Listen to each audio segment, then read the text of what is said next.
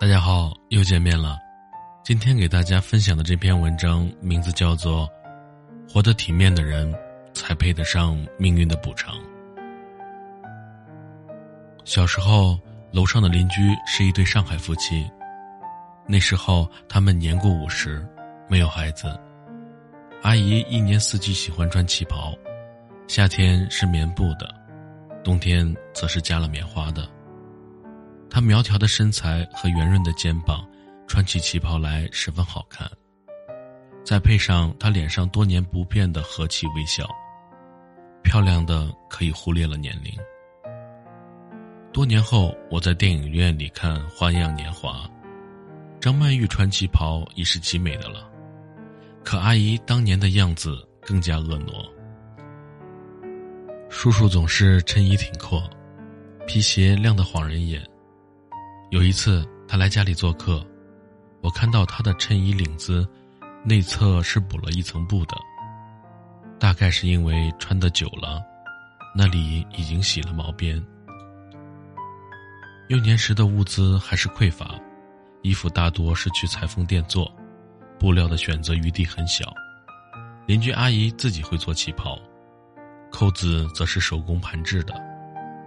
一台画着小蜂蜜的缝纫机，斑驳着在那个年代里。女人生活的智慧和向美的灵魂，他们两人每天都会在晚饭后手拉着手散步，和每一位路过的熟人打招呼，再亲切的说几句家常话，好像每个人都是他们多年的老友和亲人。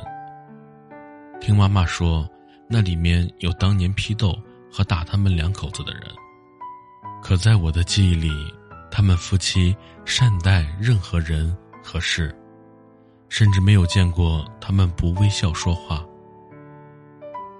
那个年代，如果有亲戚在国外，国内的人就会被扣上各种罪责，批斗和打骂。上万人的集会上，夫妻跪在台上，叔叔被打得口鼻出血，却还在尽量挺着身体。阿姨的头发被剃掉了一半，名为阴阳头，还在拼命的腾出手去遮挡自己被扯破的旗袍露出的身体。第二天，你还是可以看到夫妻两人换了整洁的衣服，打扫街道和厕所，照常微笑着跟每一个人打招呼，就像昨天什么事情都没有发生过。尽管更多的人只是低着头匆匆的躲离。后来，叔叔不知道被关到了什么地方，阿姨一个人的身影，每日凌晨开始打扫街道，在毫无音讯中等了七年，才盼得归期。他被打、被侮辱，都没有掉过眼泪。那一天却喜极而泣。他说。他还活着就好，就好，活着就有希望。妈妈说，他们曾经有过孩子，阿姨被打流了产，叔叔又被关了好多年。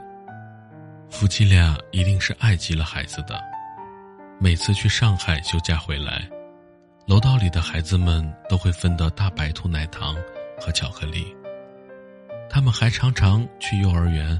陪孩子们排歌练舞，阿姨会跳民族舞，叔叔会拉手风琴。他们的恩爱是很多人眼里的幸福。再后来，时代变了，身居国外的亲戚接走了退休的叔叔和阿姨。偶尔会在爸妈的相册里看到他们在国外的生活：法国的山村古堡上，葡萄园里的阳光灿烂。他们带着一群孩子在草地上野餐烧烤。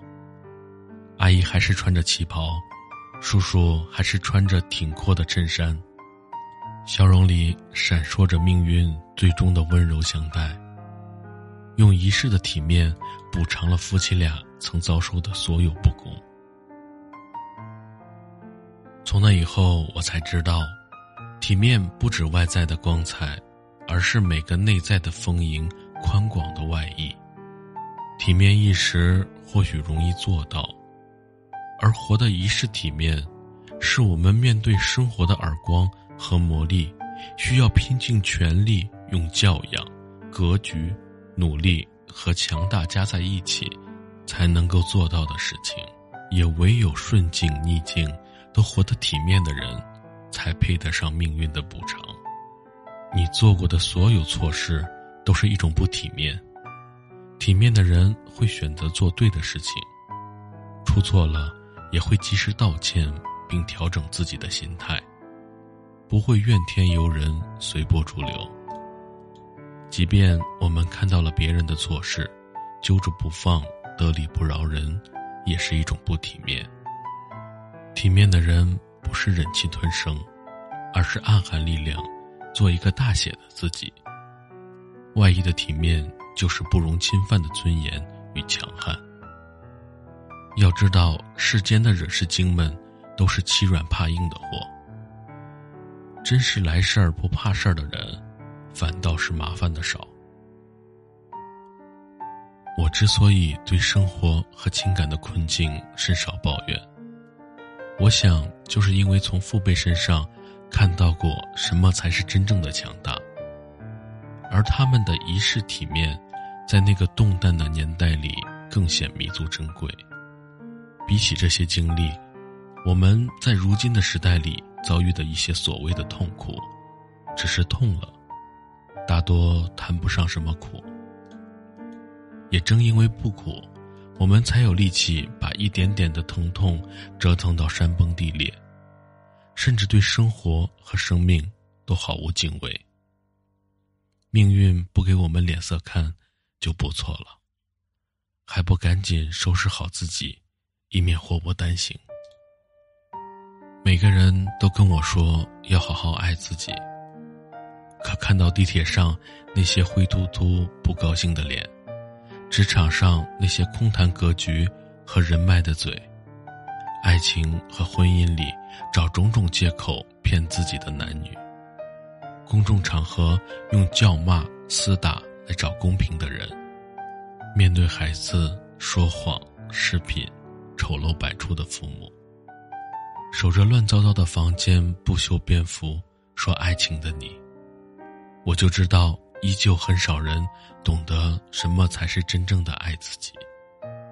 你不会爱自己，也就不会爱别人。得到的爱也是糟蹋，不体面的糟蹋更是一种罪过。如果我们总是用一种不体面的方式说爱、说成功，要感情，要公平，只怕体面点的生活都遥遥无期。不体面的人不值得被信任和尊重，因为体面的背后，才是一个生活强者必须具备的品质。每个人都有自己的命运。总是不济，是因为你一直在做错事情，而你的脸就是你的性格与福报。外在的体面就是敌得过岁月的美好，内在的体面就是克服了自己的强大。命运从你这里拿走的东西，一定会以别的方式来补偿你。没有得不到，只有配不上。感谢收听今天的文章，就分享到这里了。如果你喜欢的话，希望可以订阅、评论。愿我们在静好的岁月里，都能不卑不亢，都能一路高歌猛进。再次感谢收听。